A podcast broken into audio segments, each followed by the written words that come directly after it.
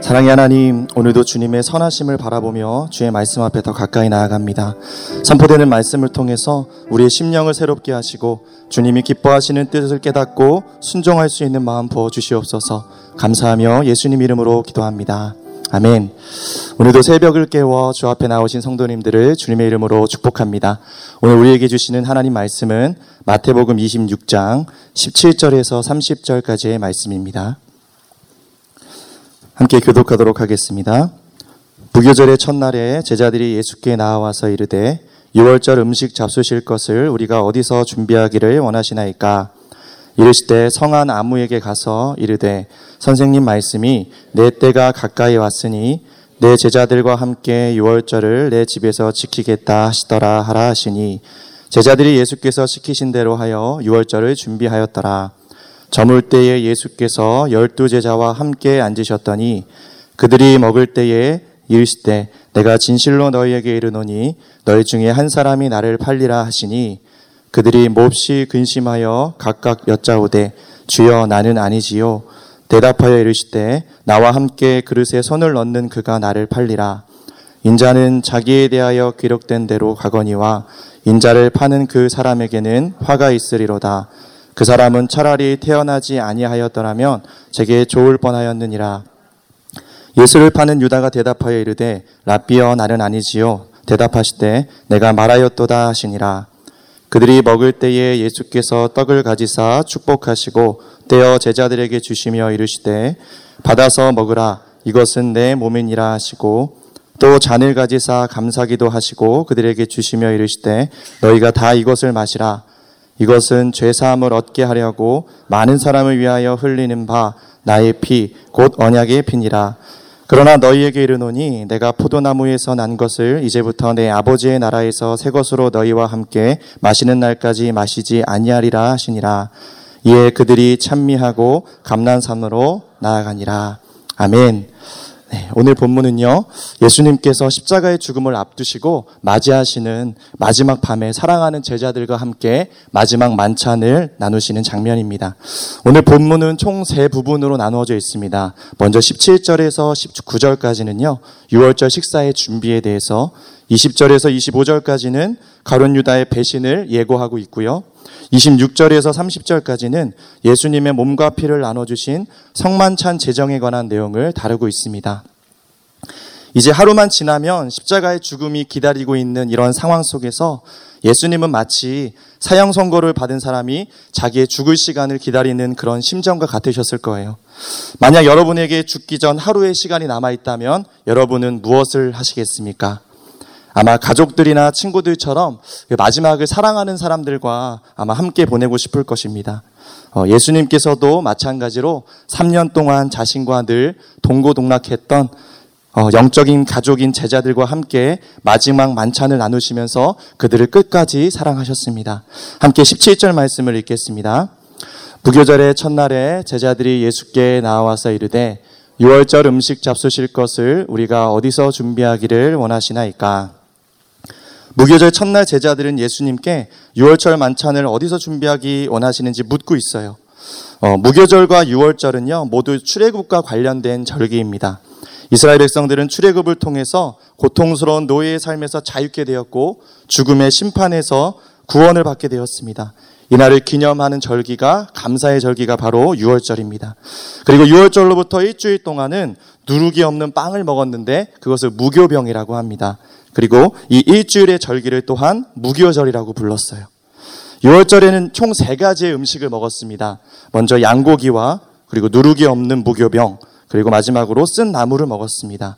이 무교병과 쓴 나물은 애굽에서 당한 고난을 상징하는 것이고요. 그 무교병과 쓴 나물을 먹으면서 그 고난으로부터 구원하신 하나님의 은혜를 기억하는 것입니다. 어, 6월절이 될 때마다 예루살렘은요, 각지에서 모여든 많은 사람들로 인해서 인산인해를 이루었어요. 당연히 방을 구하는 일은 더욱 쉽지 않았을 거예요. 그와 함께 식사에 필요한 각종 음식을 준비를 해야 했고, 또 식사 장소에는 누룩이 모두 제거되어야 했기 때문에 미리 청소도 해야 했습니다. 여러분, 6월절 만찬을 준비하는 것은요, 생각보다 손이 많이 가고 굉장히 많은 준비가 필요한 일이었어요. 그런데 여러분, 제자들은 어디서 유월절 식사를 해야 할지 전혀 대책이 없는 상황이었습니다. 그래서 제자들은 이 유월절 만찬을 어디에서 준비해야 할지를 예수님께 묻고 있었던 것입니다. 18절, 19절 말씀을 읽겠습니다. 이르시되 성한 아무에게 가서 이르되 선생님 말씀이 내 때가 가까이 왔으니 내 제자들과 함께 유월절을 내 집에서 지키겠다 하시더라 하라 하시니 제자들이 예수께서 시키신 대로 하여 유월절을 준비하였더라. 여러분 제자들이 예수님께 유월절 만찬을 어디서 준비할지 물었더니 예수님께서 성한 아무에게 가서 예수님의 말씀을 전하라고 하셨어요. 근데 여기서 아무에게라는 말은요 아무나에게 혹은 만나는 사람 누구라도라는 뜻이 아닙니다. 어, 이 말씀을 공동 번역으로 보면 좀 더 쉽게 알 수 있는데 우리 공동 번역으로 18절 말씀을 다시 한번 읽겠습니다. 예수께서는 이렇게 일러 주셨다. 성 안에 들어가면 이러이러한 사람이 있을 터이니 그 사람더러 우리 선생님께서 자기 때가 가까이 왔다고 하시며 제자들과 함께 댁에서 과월절을 지내시겠다고 하십니다 하고 말하여라. 여러분 공동 번역을 보시면 이러이러한 사람 즉 어떤 특정한 사람이 있었음을 알 수 있습니다. 또한 이 아무라는 뜻의 헬라어 톤 데이나에는 관사가 붙어 있어서 어, 예수님께서 이미 알고 있는 어떤 한 사람을 가리키고 있다는 것을 알 수 있습니다. 이 말은요, 예수님께서 유월절 만찬을 십자가의 죽음과 성만찬으로 새롭게 하시기 위해서 오래전부터 치밀하게 계획하고 준비하셨다라는 뜻입니다. 예수님께서 유월절의 초의 만찬과 최초의 성찬을 집례하시고 6월절에 십자가에 달리시는 것은 그냥 우연한 그런 날짜가 맞춰진 그런 우연이 아니라는 것이죠. 이 모든 것은 하나님의 철저한 계획과 섭리 아래에 있었다라는 것입니다. 여러분 18절을 보시면 또 내 때가 가까이 왔다라는 말씀에서 이 때는 카이로스 즉 하나님께서 정하신 결정적인 순간을 말합니다. 구원이 이루어지는 바로 그때 구원의 약속이 완성되고 예수 그리스도께서 십자가에 달리시는 바로 그때를 말하는 것입니다. 십자가의 사건은요, 갑자기 일어난 비극적인 사고가 아니었어요. 그것은 예수님께서 하나님의 구원의 계획을 이루기시기 위해서 순종함으로 한 걸음 한 걸음 믿음으로 준비하며 나아가셨던 그런 것입니다. 여러분, 예수님께서는 제자들에게 예루살렘 성 안에 있는 그 아무개를 찾아가라고 말씀하셨습니다. 그리고 찾아가서 6월절을 당신의 집에서 지키겠다고 하는 주님의 뜻을 전하라고 하셨어요. 제자들은 예수님이 말씀하신 대로 아무개를 찾아가서 6월절을 준비했습니다. 우리는 이 이름도 없는 이 아무개를 통해서 중요한 영적인 교훈을 배울 수 있는 것 같아요. 그것이 무엇이냐면 바로 헌신이라는 것입니다. 성경은 그의 이름을 기록하지 않고 있어서 우리는 그가 누구인지 알 수 없습니다. 그러나 분명히 알 수 있는 것은 그 아무개가 예수님의 말씀대로 주님께 자신의 집에서 유월절을 철저하게 주님을 위해서 준비하고 있었다라는 것입니다. 예수님의 일행은 예수님을 포함해서 13명이었어요. 그러니까 13명이 모두 함께 먹을 수 있는 넓은 장소도 필요했고 또 유월절 음식을 준비하기 위해서는 많은 음식의 양을 준비를 해야 됐을 거예요. 근데 여러분 어쩌면 이 제자들과 이 아무개는 전혀 얼굴을 알지 못하는 초면이었을지도 모르겠어요. 그런데도 예수님은 그 아무개를 찾아가라 하셨고 그 아무개는 예수님이 말씀하신 대로 순종하면서 유월절을 최선을 다해 준비했습니다. 어떻게 이런 일이 가능할까요? 그것은 여러분 아무개가 깨어서 준비하고 있었기 때문입니다. 그 아무개는 예수님을 맞을 준비를 늘 하고 있었어요. 마치 그릇에 기름을 담아 준비하고 있었던 슬기로운 다섯 처녀들과 같이 이 아무개는 예수님을 맞이할 준비를 하고 있었다라는 것이죠. 그는 예수님을 위해서 기꺼이 자기 집 문을 오픈하고 제자들까지 초청해서 정성을 다해서 음식을 준비했습니다. 여러분 그런데 이 아무개가 그렇게 예수님을 위해서 준비한 그 6월절이 어떤 장소가 되죠? 최후의 만찬을 나누는 그런 특별한 장소가 되었다라는 거예요. 그리고 이 최후의 만찬이 또 최초의 성찬식이 되었습니다. 오늘날 이 땅에 존재하는 모든 교회가 기념하고 있는 성찬식이 바로 이 아무개의 집으로부터 시작되었다는 것입니다. 이처럼 아무개의 집은요, 하나님의 역사가 기록되는 아주 위대한 장소가 되었어요. 여러분, 자신이 준비한 이 작은 헌신이 이렇게 놀라운 역사가 이루어지는 그런 일이 될 줄, 하나님의 영광스러운 성만찬이 될 줄이 아무개가 알았을까요? 아마 몰랐을 것입니다. 여러분, 우리들도 마찬가지인 것 같아요. 우리가 정말 하나님을 위해서, 주를 위해서 우리의 작은 것 하나를 사용할 때, 드려질 때, 우리는 우리도 모르는 사이에 엄청난 하나님 나라의 영광스러운 축복의 도구로 사용될 줄 믿으시기 바랍니다.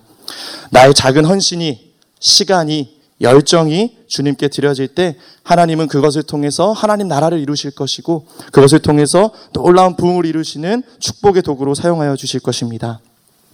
만일 내가 순모임을 위해서 우리 집을 오픈했어요. 그런데 우리 집에 하나님이 임재하시고 성령의 역사가 충만하게 나타나고 하나님의 놀라운 역사가 우리 집에 가득하다면 여러분 그것이 얼마나 큰 축복된 일이겠습니까? 내가 교회를 위해 드린 시간, 물질, 헌신, 봉사가 주님의 몸된 교회가 부흥케 되어지는 귀한 초석이 된다면 그거보다 더 복되고 영광스러운 일이 어디 있겠습니까?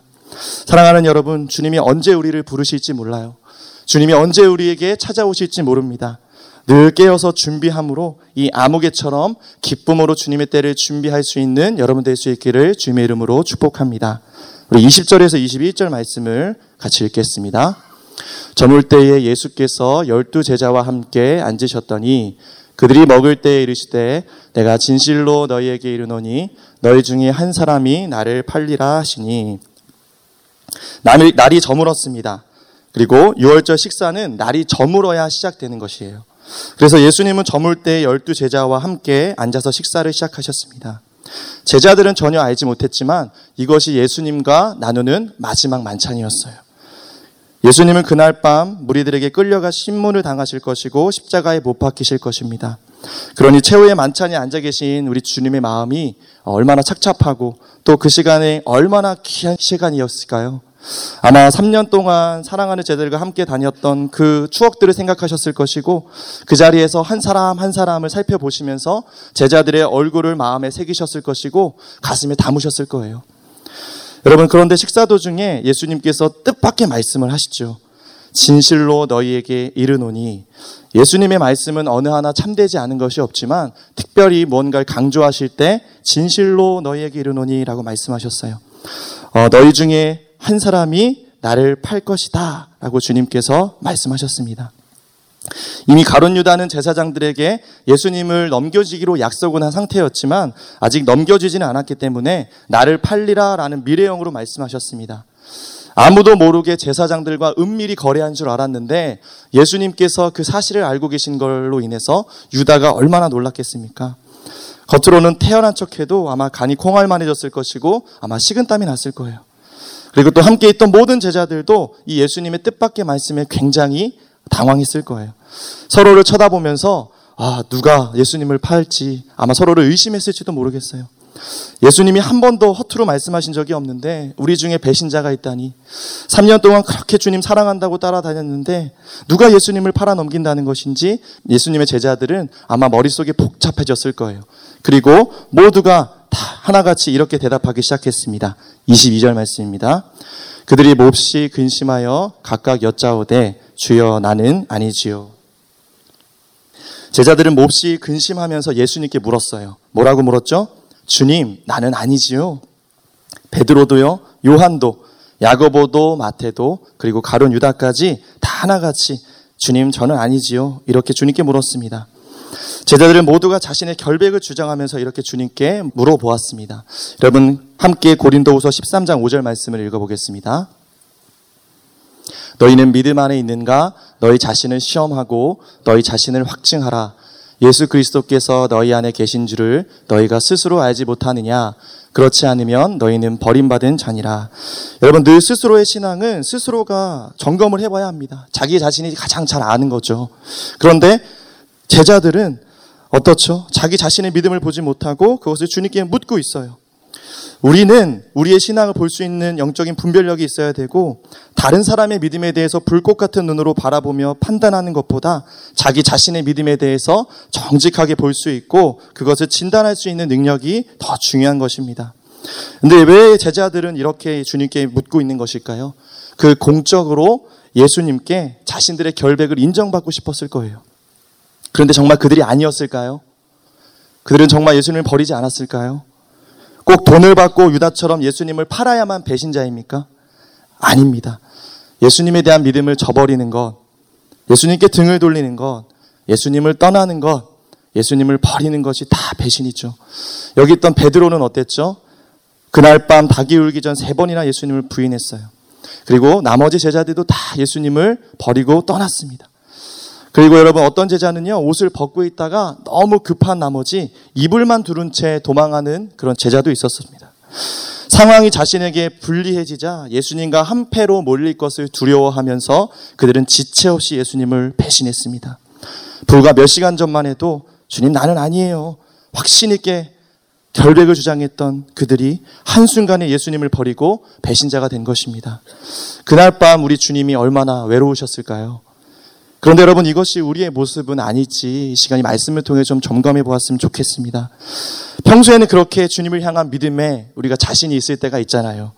성령 충만할 때, 주님을 향한 믿음이 충만할 때, 주님이 우리 삶에 행하시고 베풀어 주신 은혜들을 생각하면 아 주님 저 절대 주님 안 버릴 거예요. 다른 사람들 다 주님 떠나도 저만큼은 주님 끝까지 남겠습니다. 주님 정말 사랑합니다. 제가 주님께 의리를 지킬게요. 그렇게 고백한 그런 고백들이 얼마나 많았는지 모르겠습니다. 절대 세상과 타협하지 않겠다고 다짐할 때가 많았어요. 그런데 정작 의리가 필요한 그 순간에 정말 믿음이 필요한 그 결정적인 순간에 우리는 주님을 떠난 적은 없는지 좀 돌아보았으면 좋겠습니다.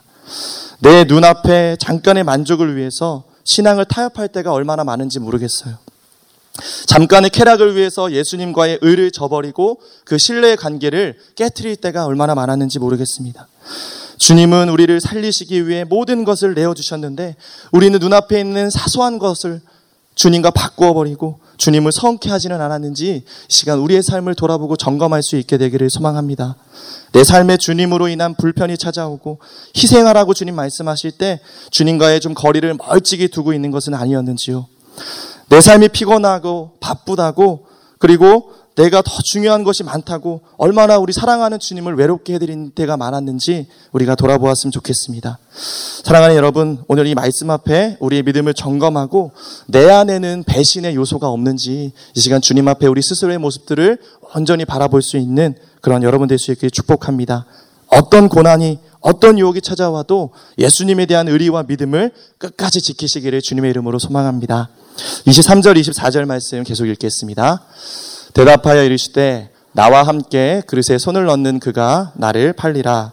인자는 자기에 대하여 기록된 대로 가거니와 파는 그 사람에게는 화가 있으리로다. 그 사람은 차라리 태어나지 아니하였더라면 제게 좋을 뻔하였니라. 23절 말씀에서요. 나와 함께 그릇에 손을 넣는 그가 나를 팔리라.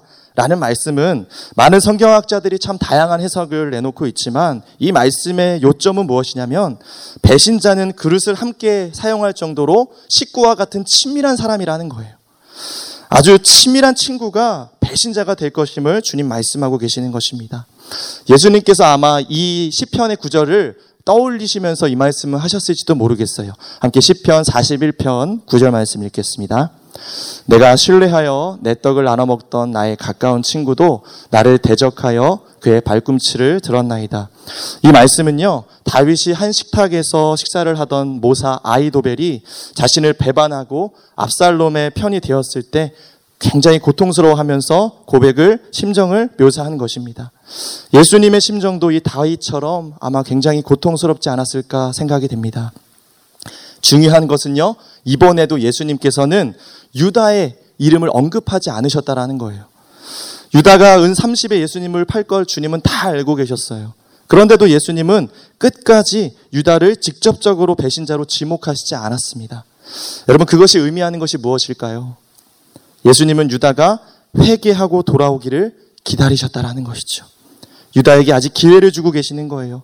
유다야, 나는 네가 배신할 것을 알고 있다. 나는 너의 죄악을 안다. 내가 걸어가는 길은 잘못된 길이야.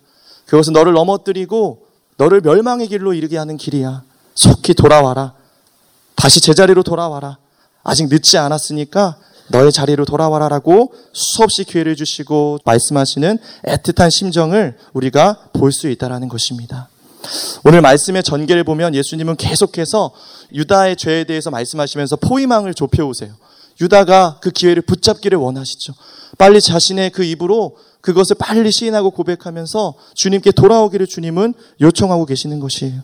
그런데 어떻죠? 유다의 모습은요? 안타깝게도 거절하죠. 멸망의 길로 그냥 나아가죠. 얼마나 주님께서 이 모습이 안타까우셨으면 24절 말씀 보시면 차라리 그가 태어나지 않았으면 좋을 뻔했다고 말씀하셨습니다. 여러분, 우리가 죄를 짓고 있는데 그 죄가 드러나지 않고 내 인생이 형통한 것은요, 여러분, 그것은 재앙입니다. 오히려 하나님께 매를 맞아도 내 죄가 드러나서 회개할 수 있는 기회가 있다는 것이 진정한 축복인 줄 믿습니다. 오늘 하나님의 말씀이 임하여 내 삶을 비추실 때 우리 안에 감추어져 있었던 죄가 생각나게 하시고 드러나게 하시고 깨닫게 하시는 은혜가 있기를 소망합니다. 그 죄의 주님이 여러분에게 물으실 때 주 앞에 어떤 죄도 숨길 수 없음을 기억하면서 회개의 자리에서 속히 돌이켜서 주님과의 화평을 누릴 수 있는 삶이 될 수 있기를 소망합니다. 25절 말씀 읽겠습니다. 예수를 파는 유다가 대답하여 이르되 랍비여 나는 아니지요 대답하시되 내가 말하였도다 하시니라. 여러분 도둑이 제발 저린다는 말처럼 아무도 아무 말도 하지 않고 있는데 어, 그 침묵을 깨고 유다가 예수님께 물었습니다. 뭐라고 묻고 있죠? 랍비여 나는 아니지요. 근데 좀 뭔가 예수님을 부르는 호칭이 이상해요. 보통 제자들은요 예수님을 주님이라고 불렀는데 유다는 지금 예수님 뭐라고 부르고 있죠? 랍비여라고 부르고 있어요. 이것을 통해 마태는 예수님과 그 유다의 멀어진 상태를 드러내고 있는 것입니다.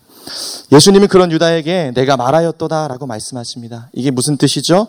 바로 네가 나를 팔 배신자야 라고 말씀하시는 거예요. 아마 예수님께서는 다른 제자들은 눈치채지 못하게 유다만 알아들을 수 있도록 이렇게 답하셨을 거예요. 오늘 우리는 어떻죠, 여러분? 하나님이 우리에게 말씀하실 때 우리는 얼마나 유다처럼 대답하고 있는지 좀 돌아봤으면 좋겠어요. 아, 주님 저는 아니잖아요.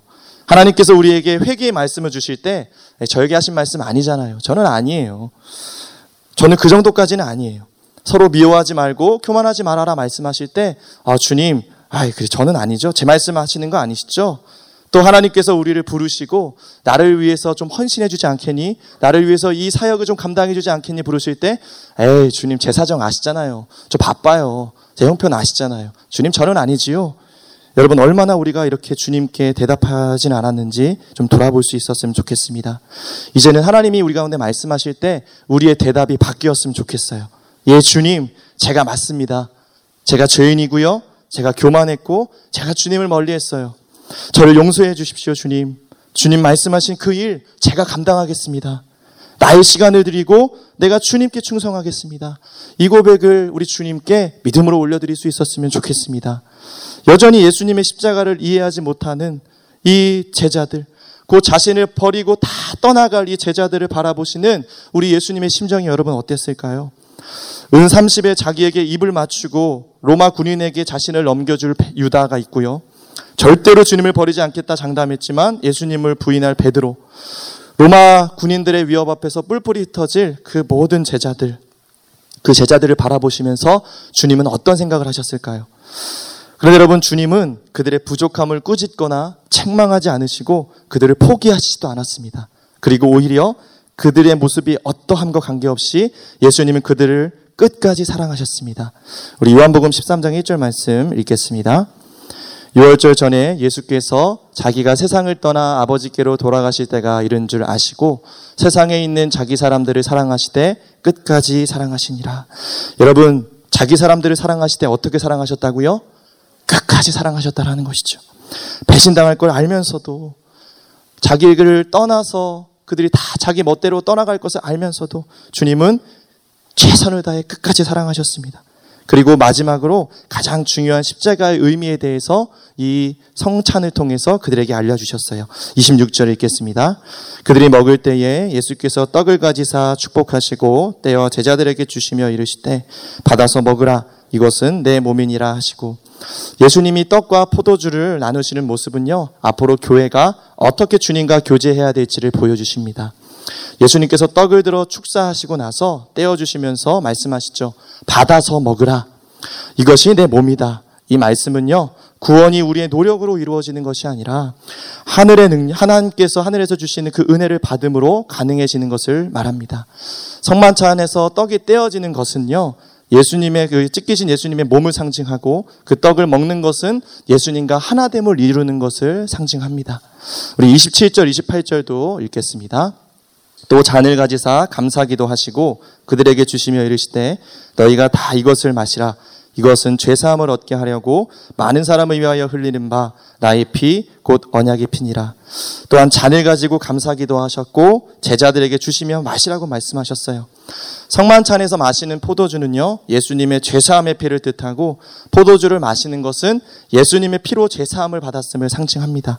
이 가장 중요한 핵심적인 메시지를 우리 주님께서는 제자들만큼은 분명하고 확실하게 이해할 것을 기대하시면서 이 주님의 마지막 때의 마지막으로 이 진리를 제자들에게 가르쳐 주고 계신 것입니다.